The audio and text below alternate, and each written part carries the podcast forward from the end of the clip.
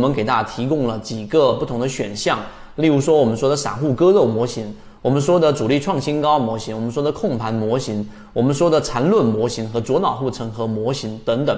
这几个啊，我们认为相对比较实战意义很强的这一个模型拿出来给你的时候，第一个你必须要非常非常的这一个理解了，你才能拿去用。你不理解，你不去把它的本质去理解透，不去追究这个模型过程当中，散户数量减少是不是还有其他的条件？流通盘到到底到底啊应该多大？这些你都不去了解的情况之下，我们在圈子里面我也给大家讲过，你就千万千万不要拿这个模型去用，这是第一个我们要去讲的事情。第二个，如果一个模型你压根不理解，你拿去用的结果是什么？你知道吗？这个结果基本上是呃不会很好，因为你在交易过程当中就会丧失信心，你都不理解它，你怎么会有信心去用这个模型一直去进行交易呢？这是肯定的。所以我认为我接触到的很多圈子里面啊，圈内圈外的这个交易者，基本上百分之八十以上的人，他都会是在彷徨、在迷惑当中去。经过了自己股票交易市场里面的第一个五年、第一个十年、第一个十五年等等，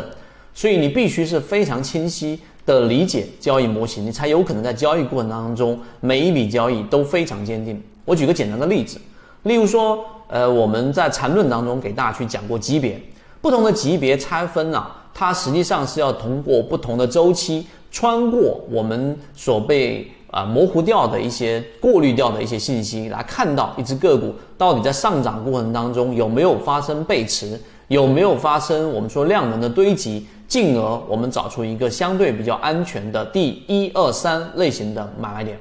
那我们这种呃模型，如果你连这个级别都没有去进行拆分，你都不了解背驰怎么样判断，甚至你都不知道怎么样去用。正确的时间周期和级别来进行筛选和过滤的情况之下，你就跑过来问我说：“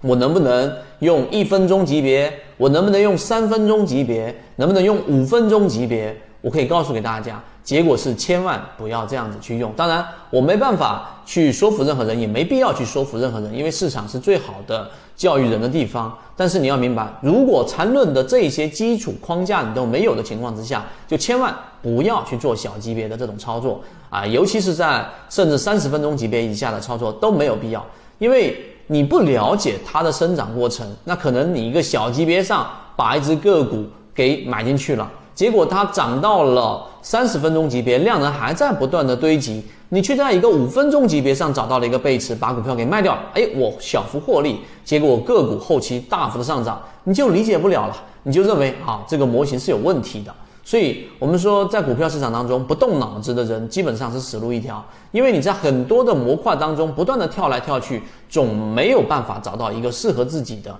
能够长期使用的、符合地性原理的我们所说的这一种交易模块。那么最后在交易的这条路上面会很辛苦，并且也很难有所谓的一个结果。所以我们呃专门设了不同的这一个专栏，圈子有完整的系统专栏视频。图文讲解可以帮助大家建立完整的交易系统，系统进化模型泽西船长公众平台，进一步系统学习。